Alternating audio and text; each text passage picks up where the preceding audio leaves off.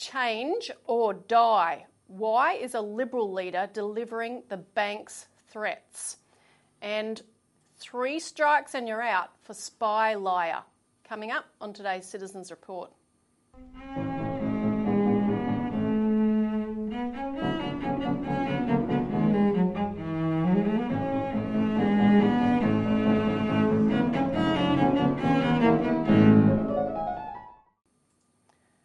Welcome to the Citizens Report for the 13th of January 2023. I'm Elisa Barwick. Joining me today is Citizens Party Research Director Robert Barwick. Welcome, Robbie. Thanks, Elisa. And on today's show, we're going to be discussing uh, the latest in the fight, which is hitting um, its strides to save cash in a you know extraordinary way. And, and the bank's agenda to smash all the branches in regional Australia. Mm-hmm. And then we'll talk about um, the perils of being a China propagandist when you get everything wrong. well, what happens is people believe the headlines, and then months, sometimes a few years later, and that's what, we're going to talk about, when the headline should be, We were wrong. That's never the headline, mm. but it is the headline, and we'll tell you every time they're wrong. And this one, this particular person should be, he's had three strikes now, and he should be out. Mm. Now you've got a couple of reminders, but don't forget to like, hit the like button if you get something out of the show. Subscribe and ring the notifications bell, and we'll alert you of new upcoming um, reports and share as widely as you can. Well, uh, just you know, to mention the obvious, Elisa, this is our first show for 2023, and we've got a lot on in 2023. That's a continuation of, of the initiatives that we started last year and before. Um, so the two the two specific ones though is uh, the 3rd of February is the deadline for submissions to the um, Senate inquiry into ASIC and its investigations. Remember, ASIC is the financial cop that doesn't investigate. Less than 1% of its of complaints it bothers to investigate.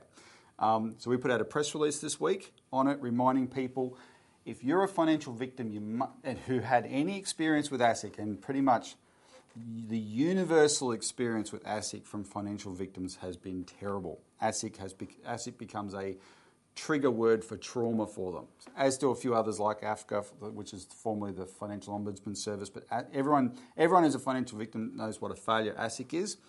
You, um, don't be despondent. So uh, this is specifically an issue where p- people know there's been lots of inquiries in the last decade. But when I say lots of, a number of, um, including a couple of big ones, and the biggest one was the Royal Commission, right? And so you can have this attitude oh, what's another inquiry going to do? Well, um, who was the Greek philosopher who said you never step into the same river twice? Heraclitus. Heraclitus. Everything is always changing. In this case, we've got a new government that was able to just commentate for the last 10 years and make all these good noises about what they would do if they were government to clean up the system. Well, now they are. And so this new government needs to be presented with the evidence that ASIC is a failure and hasn't changed since the Royal Commission right? And that's what's got to come out of this inquiry. So if you are a victim, you must make a submission. You must. I can't emphasize that enough. And if you aren't a victim, but you know victims, contact them to make sure they make a submission. It doesn't have to be the biggest, um, most professional submission in the world, but tell your story as it related to your experience with ASIC. Get it in, and the detail, we'll have the link below to our press release on it this week, right? So people can follow the links to the, um, the Senate inquiry website. Just one quick story from that, though. The, um, our, our press release links to John Adams and Martin North's show on this last week, and they tell the story that came out of a Senate hearing, or no, a, a parliamentary hearing last December, a month ago, where a, a professional organisation made a submission to ASIC, put in a submission to ASIC, um, and when they lodged it, then they'd prepared five, they'd spent five thousand dollars preparing the submission. When they lodged it, mm. within forty-five seconds, they got a response from ASIC: no further action. forty-five seconds. That means a computer is making the decision, yeah, right? And it's biased towards not investigating rather than actually investigating. Well, that's the default setting, obviously. Exactly, and we tell the story when we this this acronym: no further action, NFA, mm. right? This, is, this was the kiss of death for the Sterling First victims that we talked about a lot in the last two years, right? Every complaint from when that, when that scheme started in 2015, ASIC started receiving complaints straight away, and everyone was marked NFA, NFA, NFA. So um, you know, this is what this agency does. It's supposedly the financial cop. Well, you I can't be a cop if you don't investigate. Um, and then people have their other experiences. So please make those make those submissions. Okay, that's the third of February. The second one that we need to bring to people's attention is this is a little bit late notice, but on Monday. So if, this show gets posted on YouTube on Saturday. So you're watching this sometime after Saturday, Saturday night or sometime after. Monday is the deadline for submissions to the Senate inquiry into nuclear power. And what we encourage people, if, if you agree with us that Australia should be able to look at this option, um, make a submission, but just write a quick letter mm. to the inquiry saying, I support nuclear power.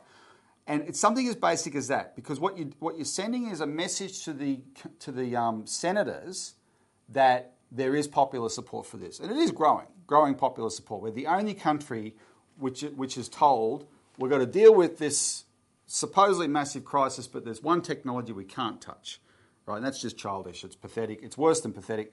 So um, you got till Monday to do that. So let me just urge you, just make a quick, just find the details. We'll have them linked below. Post them below. Yeah, just just make a quick, um, uh, send a quick email with your name and who you are, mm. telling you support it, and let's give them a bit of a sense that there is public support for this. Yeah. Now on to our first topic: change or die. Why is a Liberal leader delivering the bank's threats? Um, now, we've had actually over these last few weeks since our last show an extraordinary level of engagement yep. um, in regard to our campaign to put a moratorium on bank branch closures, which are happening as we were reporting at the end of last year at a rapid rate of knots following the conclusion of the regional banking task force, which basically, as we had been saying, gave a green light because they said, oh, you know, let them all go to Australia post. You can shut your branches essentially if you read between the lines or not yep. even read between the lines very much. Well, when you say gave them a green light, the Regional Banking Task Force, eight of the 11 members were banks. Yeah. And so they gave themselves a green light. It, yeah, exactly. Massively close more branches. Um, so there was a lot. Of, we'll go through some of the engagement, but it, a lot of media coverage, actually, a lot of council activity, um, and one of the other things. This is just kind of locals getting engaged in the issue because it's a big factor for business people. So the reference um, in that title, Change or Die, uh, comes from a shadow cabinet meeting that took place in Naracoorte in South Australia just before Christmas. Um, so, um, for some reason, the um, opposition party held their uh, shadow cabinet meeting there, and that part of the forum is a public meeting where locals can come along and participate. And in response to a businessman who raised bank branch closures and the impact it's having on small business in particular. And South Australia's had more per cap, more as a sort of percentage than any other state. Mm. The South Australian opposition leader David Speirs said this. He said, Not only will country banks continue to close, but we should expect closures across cities and suburbs as well. He said, There will be no banks in 10 years' time. And the article uh, in the Naracoorte Herald, which reported this, went on to say, Taking a plastic card from his pocket and holding it up, Mr. Speirs told the 50 Strong Forum, quote, It will all be on these, and we will all tap a white square, and there will be no cash. And if you don't change with the times, you will die, unquote. Yeah, yeah Elisa, we, we shouldn't overstate this because, in a sense, it was a, a figure yeah. of speech, right? But really, take it for what it is. It's, it, it's still a threat. Now, this particular, if you put a picture of this David Speirs on the, on the screen, these, um, these politicians are getting younger every year, I'm starting to notice. I don't know if it has something to do with me. Um, but there's something particularly milit- uh, obnoxious about young liberals. Sorry, there is. Um, uh, you'll find that in every party, I'm sure. But this is a guy, the Liberal Party is the party owned by the banks, lock, stock, and barrel, 100%. And this guy chose to stand there, this young punk who's happy to flash his plastic around, hmm. which means every bit of money he spends is bank money, not his own money. Your own money, if your money is in a bank, and there's a reason to have money in a bank, but understand when your money is in a bank, that is bank money. You've actually legally loan money to the bank and they've given you a, a record that they owe you money right? But it is a, a token from the bank, and it's their, they are um, in control of that money. The only money you are ever sovereignly control of, sovereignly that, that's entirely your choice, is the cash in your wallet. That's the only money you're ever in control of. Now, there's a reason to use banks, and we should have banks, right, to, to, to store the money, etc. But understand that relationship. Um, if the banks succeed in closing off all the exit ramps, so you can't get money out, that means it's all bank money, never any of your own money. And this guy is saying, get used to that, right? Change or die. Well, that's the bank's message. This is a guy who's supposed to represent the people of South Australia. He delivered the bank's message. No, why should we're going to we've got to go through a bunch of things on this, but just just uh, bear this in mind. Why are the banks the only business where the customer is not always right? That they're not doing everything to serve the customer. They get to make decisions. How can the customer serve us? What can we force those customers to do so that we make more profits out of them? That's how the banking business works because the banks have allowed to become an oligopoly. You cannot function in the economy without ta- uh, working through the banks, and they have that power. And these politicians just go and this guy believes the bank's propaganda and he just repeats it to the people of Naracoorte, whereas he should be saying, no, the banks must be required to serve their customers properly. But we'll go through more of that. Yeah, so um, a number of councils, and we've been um, putting out the word far and wide, organising councils across the country through our te- large team of activists. Um, so councils are taking up the cause because a, a lot of uh, places are facing the closure, and there were 72 branch closures. Um, that were announced after that regional banking task force After reported. the 30th of- September last year. Um, and a number of those, uh, forget the number, more than 20, were the final bank in the town closing down. And once that happens, which is why the councils are um, involved in this, you know, the town basically shuts down. well, the council bank and the council's bank at the bank as well. Yeah, exactly. Um, and so uh, there were a number of councils that took this up at the end of last year, including uh, Coober Pedy, who are losing Westpac Bank, and, and that's in South Australia as well, and Junee in New South Wales losing the Commonwealth Bank. Um, and Coober Pedy, they held a town meeting about this to get the population organised. There was coverage in ABC, which we reported last year. There was coverage in the Adelaide Advertiser. Um, Junee threatened an injunction against the Commonwealth Bank closing down, and then they shared the fact that they'd done that with 45 other councils, writing to the councils that were also losing their banks, saying we need to work together to fight against this. Um, now, that collaboration led to uh, coverage uh, on the 19th of December on ABC's 7:30 report, and that um, report was going to be covering the shutdown of uh, the last bank branch in Carnamah in WA. The But- Westpac. but because Carnamah Shire got this letter from Junee, they contacted Junee and said, "Oh, you know, you should get on to 730 report too." Yep. And so the 730 report ended up um, also featuring that. Um, we'll play a couple of clips from that. You had um, Just, just before you do, the, the, uh, just to emphasise the point, that Junee is leading a fight back here. So what's happened, until Junee put its hand up, um, Junee itself felt like just a small little council. How can we, t- they're losing the Commonwealth Bank, right? How can we, the little council, take on the Commonwealth, the massive Commonwealth Bank? Carnamah over in Western Australia, they're losing, they're thinking the same about Westpac.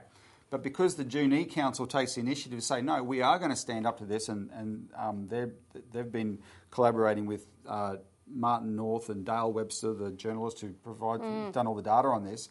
Um, they said, no, let's, let's take them on, right? Send a legal letter, share with these other councils, look, this is what we're doing, do it with us.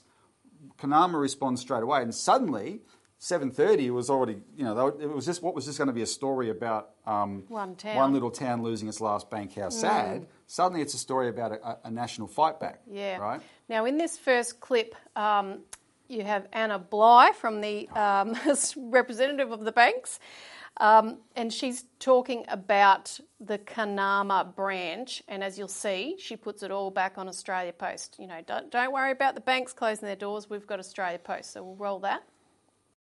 It's something that's going to keep affecting Australians as we, as a country, experience an unprecedented shift in how we do our banking. We are seeing um, an acceleration out of COVID of customers um, voting with their feet and moving at pace into the um, virtual banking environment. What would you say to the residents of Carnamah? Banks and other financial institutions like credit unions and building societies, they all are paying and contributing to Australia Post to operate bank services on their behalf. The basic banking services that most people um, who aren't online, who are still wanting to go into a branch need, withdrawing um, cash, cashing a cheque, depositing money, they can all be done in the post office. Now, in this. Later on, Elisa, we're going to see clips from the bank CEOs Mhm. Yeah. saying exactly the same thing. Now, that's not surprising. She's the CEO of the Banking Association, but that is their view. Remember, at the bottom line, when, when they talk about Australia Post, they're barely paying for the service. They cut in half at least what they were pay, what they agreed to pay Christine Holgate. Now, we'll play a clip of the um, Junee Council CEO, James Davis. Now, he's talking about the fact that they got a stay of execution where the bank was going to stay open for an extra couple of months because there was no ramp Yeah. for disabled people to access Australia Post. So, and he calls that, he says that's just cosmetic. You Yeah. know, we need a more serious solution. We need a moratorium on closures. And then you'll see Stephen Jones, the Finance Service Minister, come in in this clip, and he, like Anna Bligh, puts it all on Australia Post too. These are cosmetic changes really to a building, but there is a much wider spread problem with over 44 banks listed for closure across Australia. We feel that with a bit more cooperation from other localities, we might be able to nudge the government into considering a moratorium on further bank closures. Well, it's not something we're looking at at the moment. In many of these communities, as I'm advised, the banks were not being used or not being used sufficiently to um, allow you know, them to continue to operate on a financially viable basis.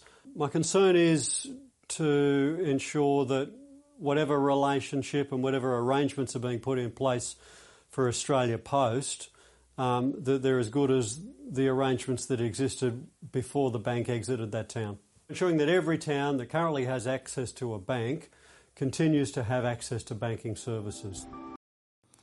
Now, I have to say, good on James Davis. Um, he's uh, he's a pretty impressive CEO, actually. Um, uh, but the Stephen Jones comment, uh, it- it's really telling to me that Stephen Jones says, "I've whatever he says, I've been informed or whatever." Um, there, the I think it may be starting to get through that what the banks are claiming, which until we started making a big stink in the last 12 months or so, was just accepted as, oh yeah, people aren't using banks, hmm. rubbish. And when you analyse the, t- the statistics, you start to see the opposite picture. Think of it this way by definition, there wouldn't be a protest in right across regional Australia about branch closures if people didn't want to use branches, Yeah. right? That's by definition. We wouldn't be having a show on this subject by definition. So Well- that that he's so, but he just repeats that regurgitates the bank's propaganda, right? And that's what we're going to shred that propaganda in the coming weeks and months, especially if we can get an inquiry up into this. Now, um, on the so that was the 19th of December. That 7:30 coverage. The 21st of December, uh, ABC Radio at Illawarra interviewed Martin North on branch closures and discussed a survey that he's conducted, which showed that 38% of respondents in regional Australia said they still needed to use bank branches, compared with 21% in suburban areas. And the issue with that is the banks are saying we are responding to the demand. So, Martin's survey shows there's much higher demand for branches, or significantly higher demand for branches in regional Australia mm-hmm. than in metropolitan Australia. Where are banks shutting down the most branches? Where there's the most demand. Mm-hmm. Every time, how do you, I- I- we should stop talking about politicians lying. Nobody lies like bankers. Yeah. Although I will say in metropolitan areas it's an issue too because I had to go to the bank yesterday and I didn't go to the one that used to be two minutes drive away because it shut down last year. So I had to go to the one that's about five minutes away to find that they were ripping out the ATMs and shutting it all down and putting black paper over the windows. So I had to go to the one that's nearly 10 minutes away. And, and, and can I say, you, you're dead right. Um, the, the, the, we have the data for regional Australia, and, and in regional Australia, you don't get to go to a 10 minute away bank, you get to go to an hour away Hmm. Yeah, bank. or right? more. So it's, it's a more slightly more acute issue.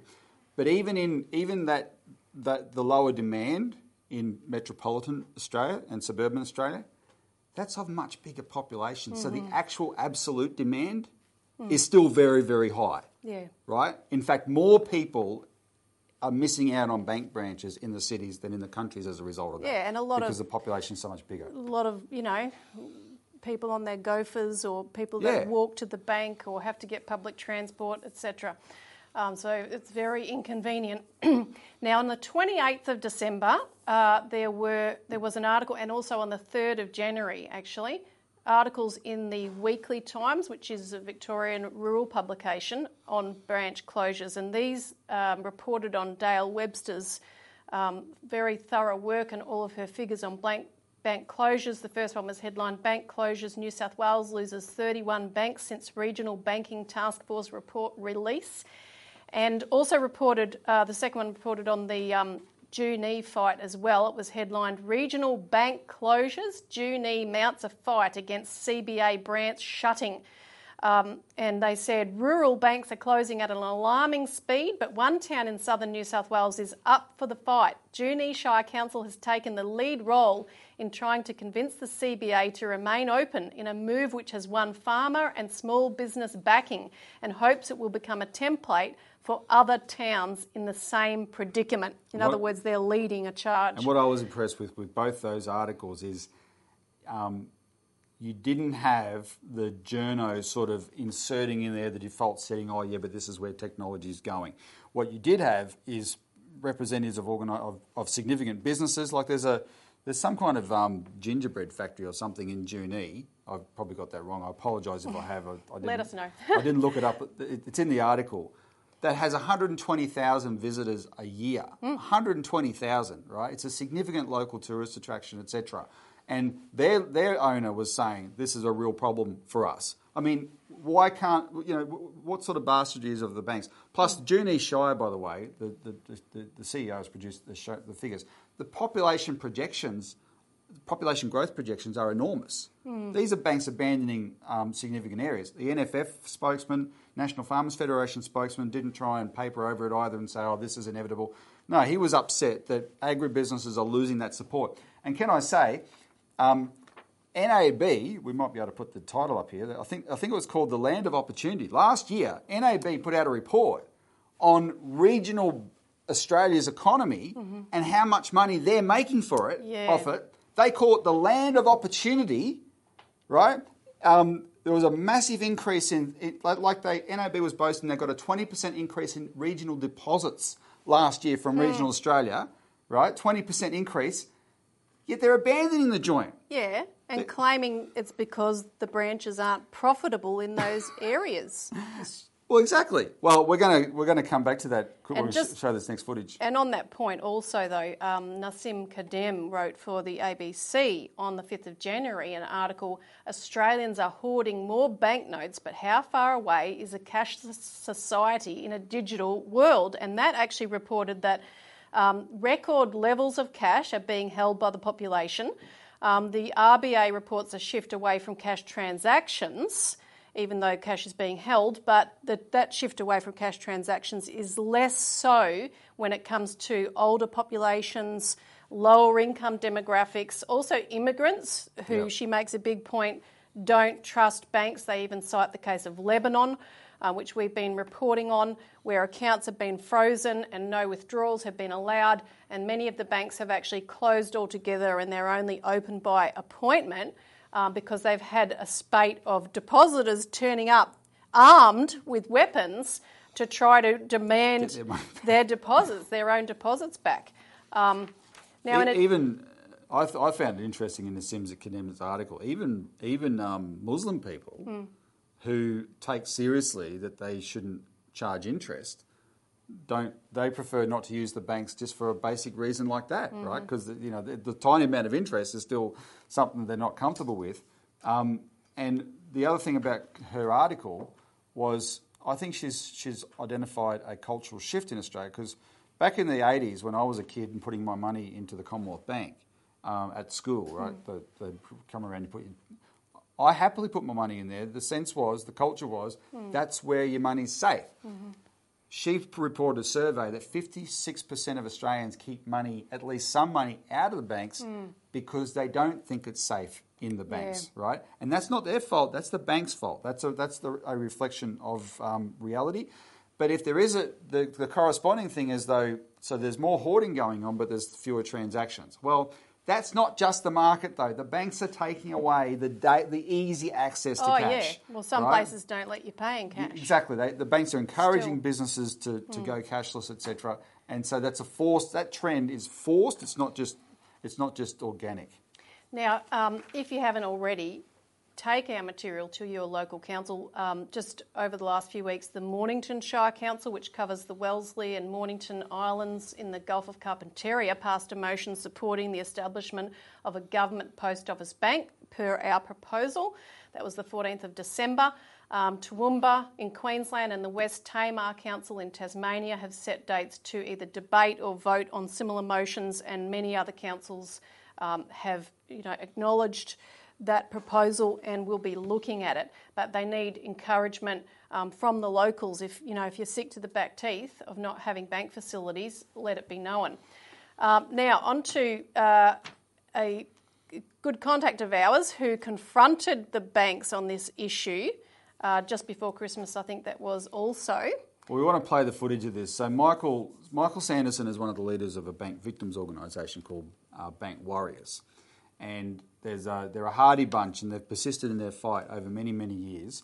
So what they do, what they do is they go and buy one share in all the banks, and they go, that allows them to go to the AGMs. And they've been doing this for years. And they're the one, they wear bow ties. People might have seen them in the in the media, etc. Um, so the week before, well, two weeks before Christmas, the second week of December, the three big banks, uh, aside from Commonwealth Bank, had their AGMs. Um, two were in Melbourne, one was in Adelaide and um, Commonwealth Bank has they does they do their AGM a different time of year.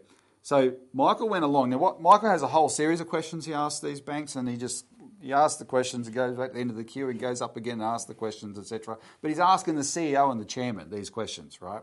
So what he did this time, because he's a supporter of this campaign for to to um, expose what the banks are doing with regional banking and for a postal bank, so he gets up and asks questions about that.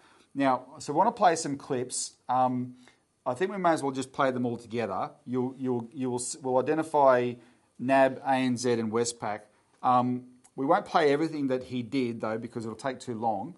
Um, we'll put a link. We'll put a link below, and people can where people can go to his site and see the whole thing. And we're, go, we're also going to produce a separate video on this. Um, but what he does is he asks, he lays out for all these banks the the issue. Um, so we'll play the one where he lays it out for NAB, what the issue is, and then he asks them a series of questions. He asks them about are they claiming the branches are unprofitable, and if so, will they will they subject that claim to an audit? They all duck that question, don't even don't even respond to it. But then everything they say to justify the closures mm-hmm. is all exactly what like what Anna Bligh was talking about, right? Um, but some of the things, just listen to the way these bank CEOs and chairmen respond, um, especially where you see how explicit they are in we are pushing people into digital. The ANZ guy um, is the most explicit in this, but they all they are all essentially doing that, right? So have a, have a listen. This is what you're dealing with, and everything you're about to hear, we will be responding to with facts. Um, we already have been preemptively. Preemptively, Michael's stats came from Dale Webster. Um, we will be responding to with facts going forward. If we get an inquiry, which is what we're pushing for through the Rural and Regional Affairs and Transport Committee, every claim you're about to hear the banks make, we'll be able to destroy. So have a look. Chair, I'd like to reintroduce Mr. Michael Sanderson. Thank you. Hello again. Um, I'd like to uh, build on Mr. Schott's uh, comments about uh, staff and branches. Um, banking is a unique service with unique powers and responsibilities. I put it to NAB, it's not possible to digitise a personal re- interaction reflected in a file or do it remotely. National Australia Bank has 286 regional branches still open, but has closed or cut services to a point where the facility is no longer classified as a bank branch to 474 locations. This is a cut of 62% of the original regional network of 760. My question is, how do NAB branch closures comply with the mandatory, very important word, mandatory contractual warranty of the Banking Code of Practice that states we are committed to providing banking services which are inclusive of all people, including A, older people, and very important to me, people with disabilities.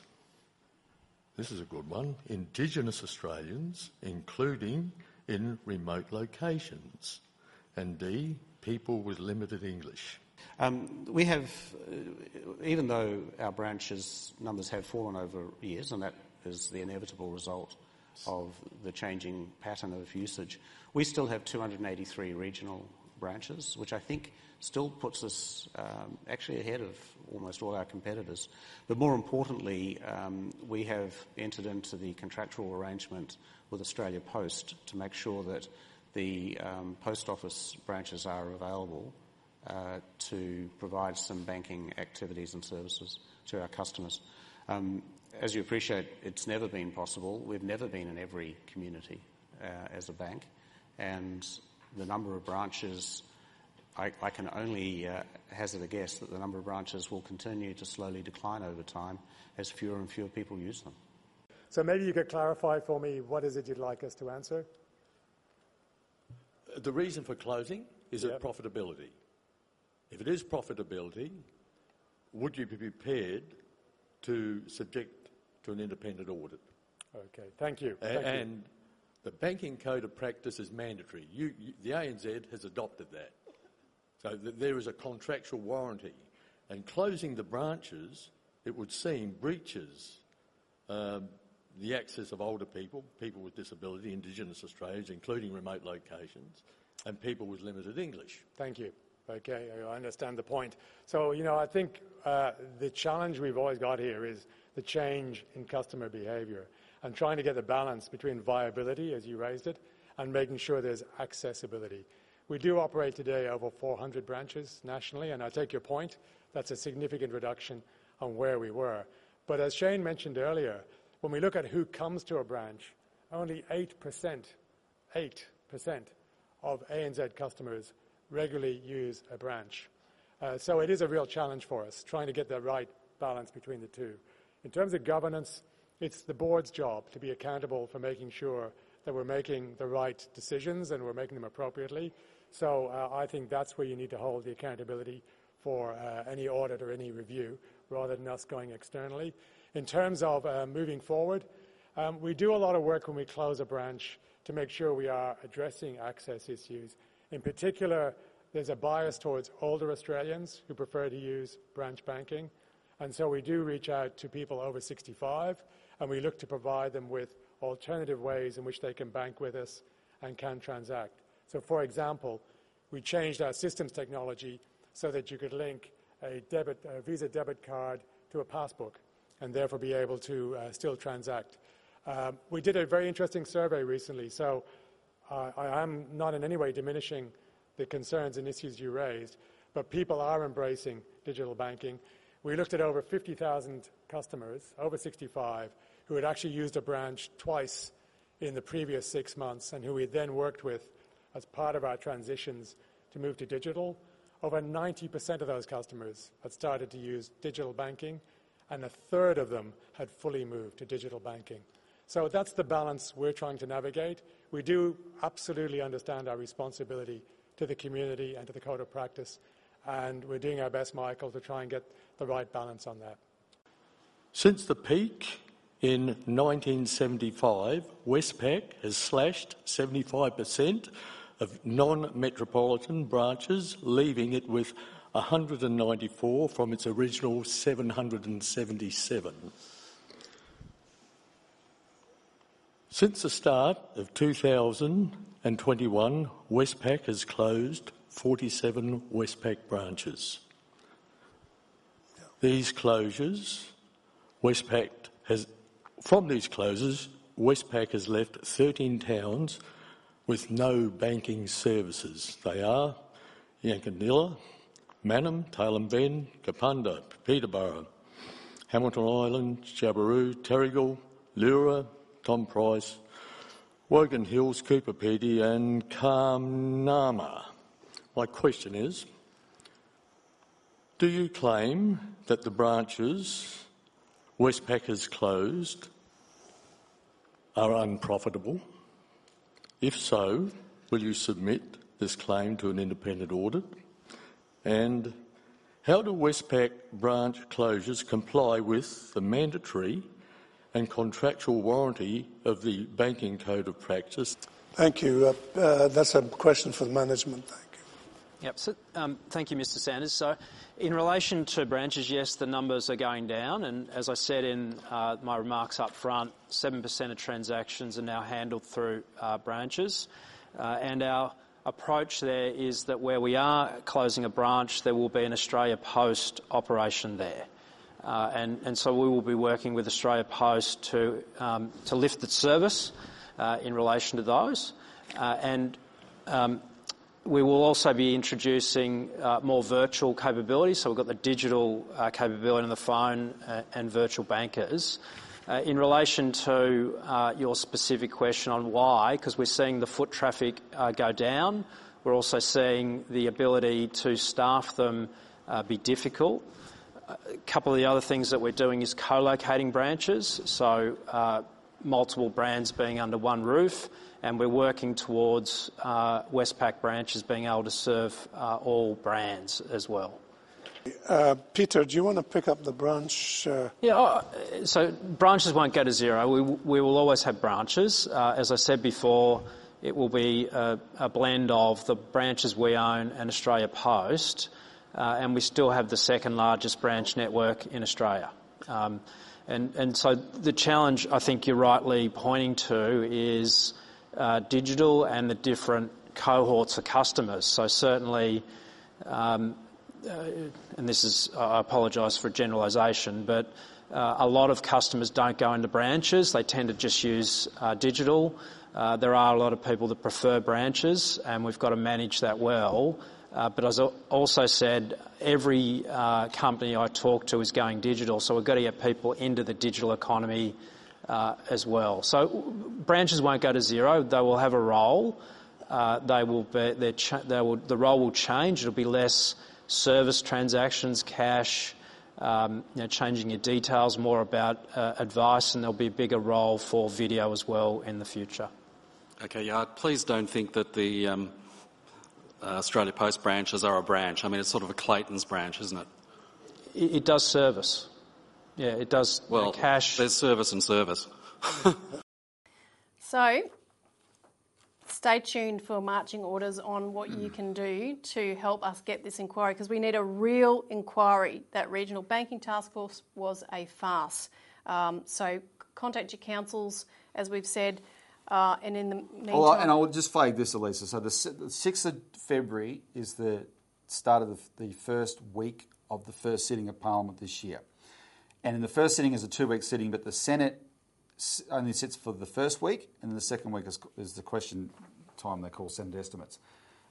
We want to get up an inquiry in that first week, right? So um, the week before, so not this coming week, but the week before that, the week after Australia Day, we will be asking everybody to hit the phones with us and call all these members of parliament and start demanding this. But what you can do in the meantime is take what we've gone through today mm including with the press release we did on this, which, which, which we'll link to, mm. which covers all this publicity, share that. Because politicians, when it comes to media publicity, are like cats with the light from a, from a, um, a laser, right? and they're obsessed with it, and they'll they'll jump, they'll do backflips to keep to keep following that laser light. And unfortunately, that's the power the media has. When you can force the media to cover an issue, that's when Mm. politicians pay attention. They will look at this media coverage that we've gone through over the. Um, the only, only downside of it's been over the summer holidays when Yeah. fewer people have been paying attention, right? But it's got it's got attention and it's going to get more attention. Share this attention with your member of parliament and say you Mm. must be looking at this issue, right? Yep. And that's how we'll get the inquiry and that's how we'll get the d- debate going about the postal bank. Uh, take advantage of it. Now, our next topic three strikes and you're out for spy liar. Uh, now, we're referring here to a scandal that was reported widely in the press in late 2019 uh, in regards to a purported Chinese spy, Wang Liqiang. Now, 60 Minutes presented this fellow, this young fellow, as a leading operative for China, a spy master, in fact, Master. yeah. who defected to Australia. But experts refuted it at the time. ASIO expressed scepticism when it first came up, and we reported that the claims did not stack up just on the cursory evidence that was out in the public forum. Yet the media continued to make mileage out of it against China to build an enemy image of China and to denounce everybody who dared to question whether this guy was a spy or not. Now uh, it has broken that Home Affairs and the Administrative Affairs Tribunal has accepted Beijing's side of the story, which was at the time two years ago painted as a cover up Yep. of their spy. Um, so um, they're admitting not only was he not a spy, but as Beijing had claimed at the time, he was a fraudster who they were chasing for fraud. Um, and in fact, Australia has now ordered him to be deported back to China. So he won't get a refugee visa as someone who's defected to our side. And they've also, in those forums, uh, questioned his claims of espionage activity as well. What this story shows, Elisa, is that we're in a. It might be hard for people to accept this, but we've been in a period for f- more than five years where every claim you hear about China in the mainstream media, you should instinctively not believe. Because there's a propaganda, you should recognise, there's a, just like the, prop, the war kind of propaganda that swirls around Ukraine, Russia at the moment, there's a propaganda agenda here, right? And people are, and the media is playing a role in this propaganda agenda.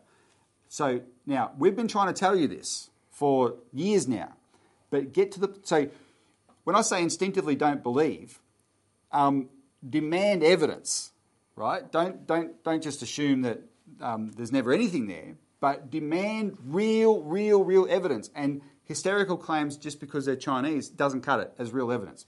So in this particular case, though, we have to we have to call out an operative in the Australian media who deserves to be fired. Absolutely fired. His name is Nick McKenzie, formerly of ABC, now of Channel 9, but writer for The Age and the Sydney Morning Herald. This guy, this is the third time in a few years he made a claim about hmm. Chinese spying and has been proved to be wrong. So last year I got to interview Jaq James, Jacqueline James, on our show, and she told the story about how back in 2017, when he did a story for ABC which kicked all this hysteria about China off, he did the story for Four Corners, right, um, called Power and Influence, and he accused an ANU student, Lupin Liu, of informing on students to the Chinese embassy. And he had an interview with her in there, and he spliced the interview to make it look like she was admitting to something that she didn't admit to. And when, the, when ABC was forced to hand over the transcript, the transcript showed that she said the opposite of what he made her look like she was saying on, on, on Four Corners that night. That he also, that show, same show, attacked a Chinese billionaire businessman named Chau Chak Wing, as did the Sydney Morning Herald.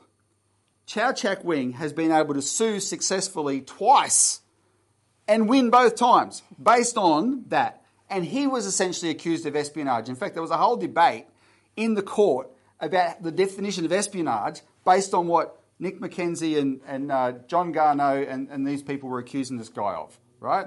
So um, he proved in court that they were full of it. And now you've got the only spy claim where Nick McKenzie was on that guy's side. so the two, the other two he was attacking, this one was, oh look, we've got a defector here. Yeah. He's a Chinese spy, and he puts it up on 60 Minutes. And I remember the story very well. I was getting hysterical phone calls about it at the time, and I was saying this is a pile of crap, right? Um, you can tell it's crap. This just the, especially with the 60 Minutes treatment. Um, uh, he, so he puts he puts he puts uh, he puts this up, and he had on there to back up the case Andrew Hastie, who's a who is an unindicted co-conspirator on this China hysteria. Andrew Hastie himself is a, is a foreign agent in the Australian Parliament. He's an agent of the United States and the British governments in the Australian Parliament because he's a member of the Henry Jackson Society in the UK and he does everything to further the interests of the United States in the Australian Parliament. He was on the, at the time though, he was on the Intelligence Committee and he was saying this guy is a spy, for, is a defected spy for China and he must have asylum here, right? That's what Andrew Hastie's role was. And just like every other claim Andrew Hastie's made, this was absolute rubbish. And the other one was a guy named Alex Joske, an ASP researcher for the Australian Security, um, uh, what do you call it? Australian Strategic Policy Institute.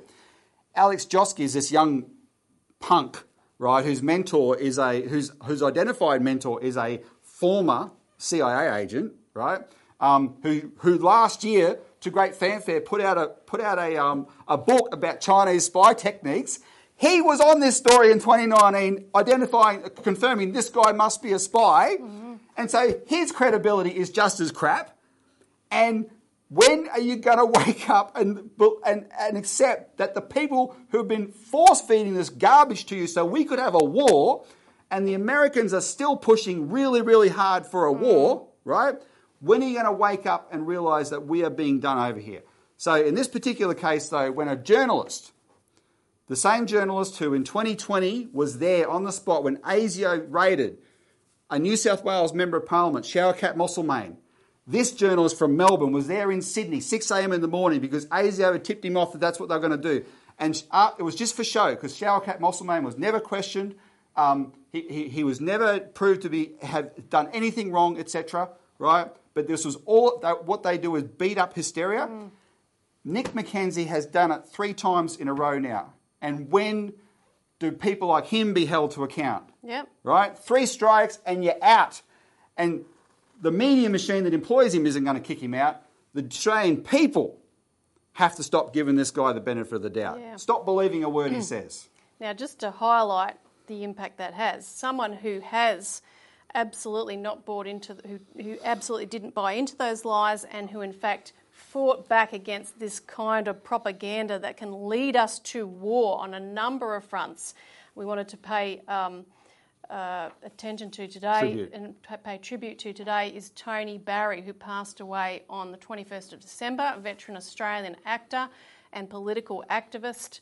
Uh, you attended the um, screening, initial screening of a film that he uh, did the voiceover for, produced by David Bradbury, The Road to War, late last year. We should play. A, we- we should um, insert a little bit of a clip here of Tony Barry. We'll find something where people can hear, hear, see him talking. You'll hear, Hear his beautiful, his voice. hear his yeah. beautiful voice, um, and then play a clip from this. So David Bradbury did this did this film, The Road to War. So essentially, it was Tony's last political act, really, the narrating this And film. that exposed the war drive behind AUKUS, Yeah, the anti-China propaganda. People should. We'll link to that as well. People should. People should watch the whole the whole documentary um, about the, the, the military build up. A full salvo from an Ohio-class submarine, which can be launched in less than one minute, could unleash up to 192 nuclear warheads to wipe 24 cities off the map.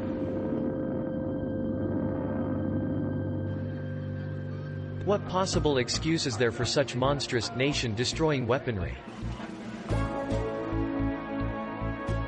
That's a good question to ask again of you, Prime Minister Albanese. What possible excuse could there be for such monstrous nation destroying weaponry to be used?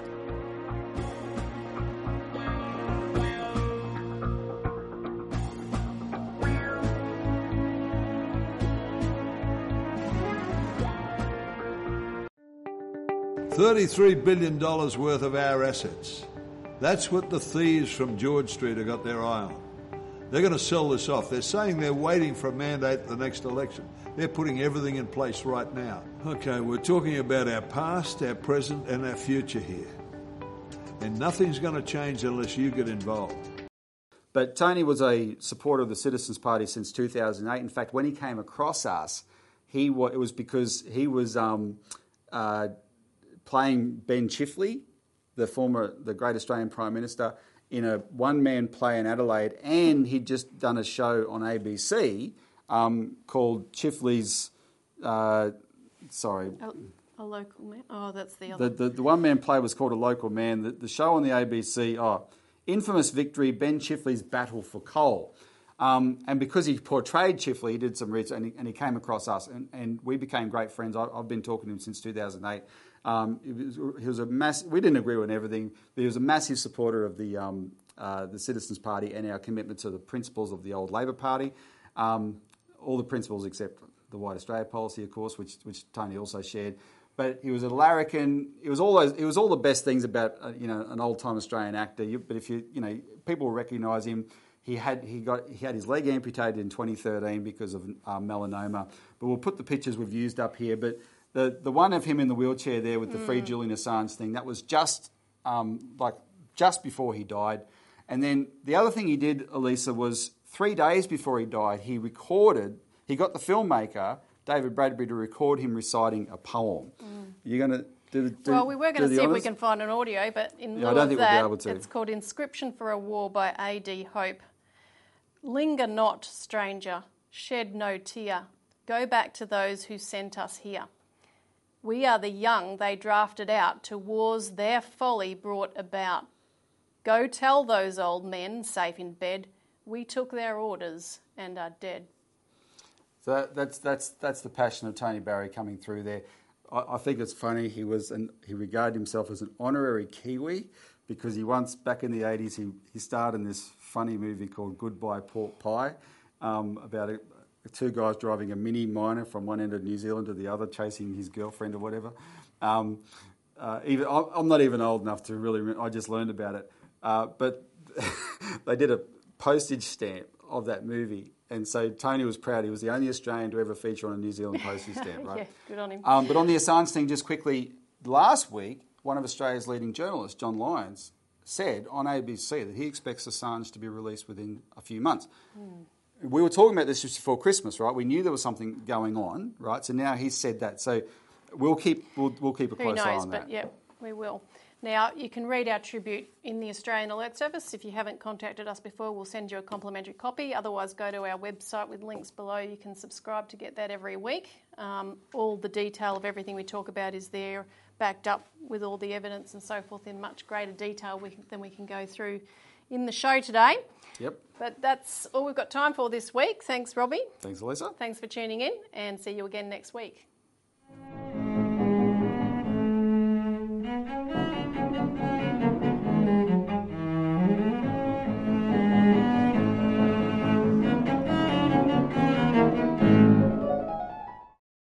Authorised by Robert Barwick, Citizens Party, Melbourne.